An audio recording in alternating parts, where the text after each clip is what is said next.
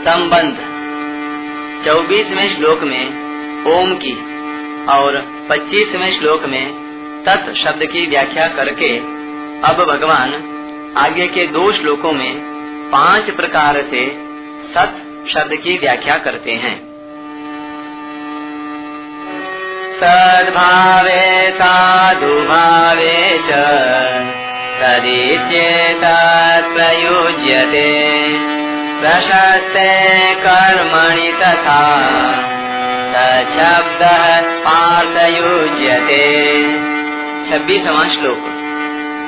हे पार्थ, परमात्मा के सत इस नाम का सत्ता मात्र में और श्रेष्ठ भाव में प्रयोग किया जाता है तथा प्रशंसनीय कर्म के साथ सत शब्द जोड़ा जाता है। व्याख्या सद्भावे परमात्मा है। इस प्रकार परमात्मा की सत्ता का, यानी परमात्मा के होनेपन का नाम सद्भाव है। उस परमात्मा के सगुण, निर्गुण, साकार, निराकार आदि जितने रूप हैं, और सगुण साकार में भी उसके विष्णु, राम, कृष्ण, शिव, शक्ति, गणेश, सूर्य आदि जितने अवतार हैं वे सब के सब सद्भाव के अंतर्गत हैं। इस प्रकार, जिसका किसी देश, काल, वस्तु आदि में कभी अभाव नहीं होता, ऐसे परमात्मा के जो अनेक रूप हैं, अनेक नाम हैं, अनेक तरह की लीलाएँ हैं, वे सब के सब सद्भाव के अंतर्गत हैं। साधु भावे, परमात्मा प्राप्ति के लिए अलग अलग संप्रदायों में अलग अलग जितने साधन बताए गए हैं, उनमें हृदय के जो दया, क्षमा आदि श्रेष्ठ उत्तम भाव हैं, वे सब के सब साधु भाव के अंतर्गत हैं। सद सत प्रयुज्यते। सत्ता में और श्रेष्ठता में सत शब्द का प्रयोग किया जाता है। अर्थात, जो सदा है, जिसमें कभी किंचन मात्र भी कमी और अभाव नहीं होता ऐसे परमात्मा के लिए और उस परमात्मा की प्राप्ति के लिए देवी संपत्ति के जो सत्य, क्षमा, उदारता, त्याग आदि श्रेष्ठ गुण हैं, उनके लिए सत शब्द का प्रयोग किया जाता है। जैसे सत तत्व, सदगुण, सद्भाव आदि। प्रशस्ते कर्मणि तथा सत शब्द पार्थ युज्यते। परमात्मा प्राप्ति के लिए अलग अलग संप्रदायों में अलग अलग जितने साधन बताए गए हैं, उनमें क्रिया रूप से जितने श्रेष्ठ आचरण हैं, वे सब के सब प्रशस्त कर्मणि के अंतर्गत हैं। इसी प्रकार शास्त्र विधि के अनुसार यज्ञोपवीत, विवाह आदि संस्कार, अन्नदान, भूमिदान, गोदान आदि दान और कुआँ बावड़ी खुदवाना, धर्मशाला बनवाना, मंदिर बनवाना, बगीचा लगवाना आदि श्रेष्ठ कर्म भी प्रशस्त कर्मणि के अंतर्गत आते हैं। इन सब श्रेष्ठ आचरणों में, श्रेष्ठ कर्मों में सत शब्द का प्रयोग किया जाता है। जैसे सदाचार, सत्कर्म सत सत्सेवा, सदव्यवहार आदि। परिशिष्ट भाव। परमात्मा के अस्तित्व या होनेपन को सद्भाव कहते हैं।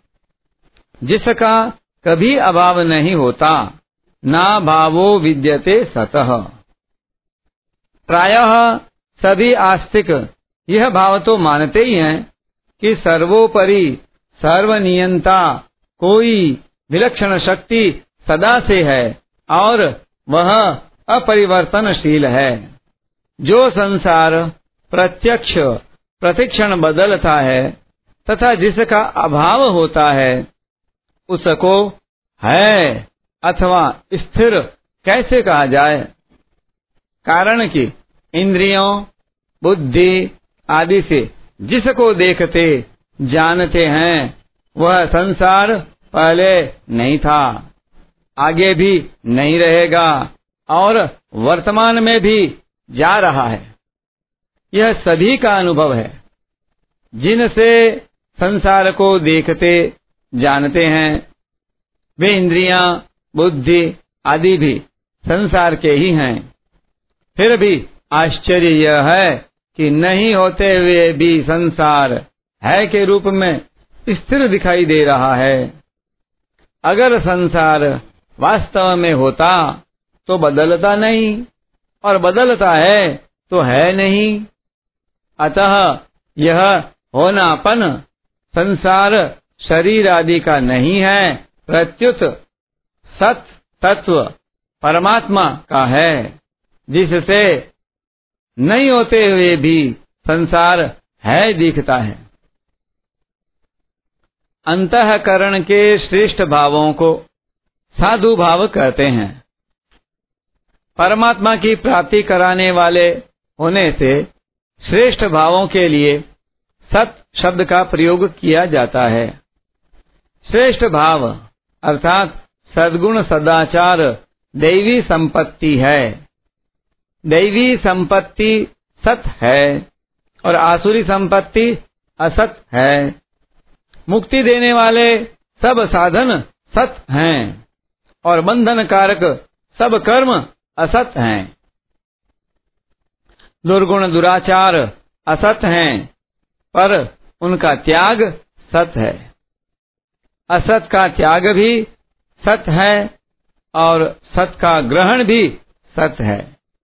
वास्तव में असत के त्याग की जितनी ज़रूरत है, उतनी सत को ग्रहण करने की ज़रूरत नहीं है।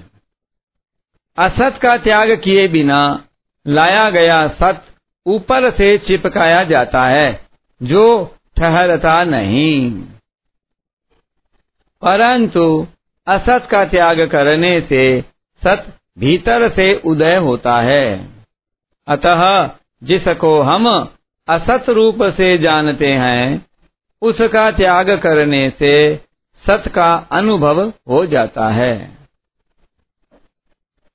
यज्ञ, तप, दान, तीर्थ, व्रत, पूजा पाठ, विवाह आदि जितने भी शास्त्र विहित शुभ कर्म हैं, वे स्वयं ही प्रशंसनीय होने से सत्कर्म हैं।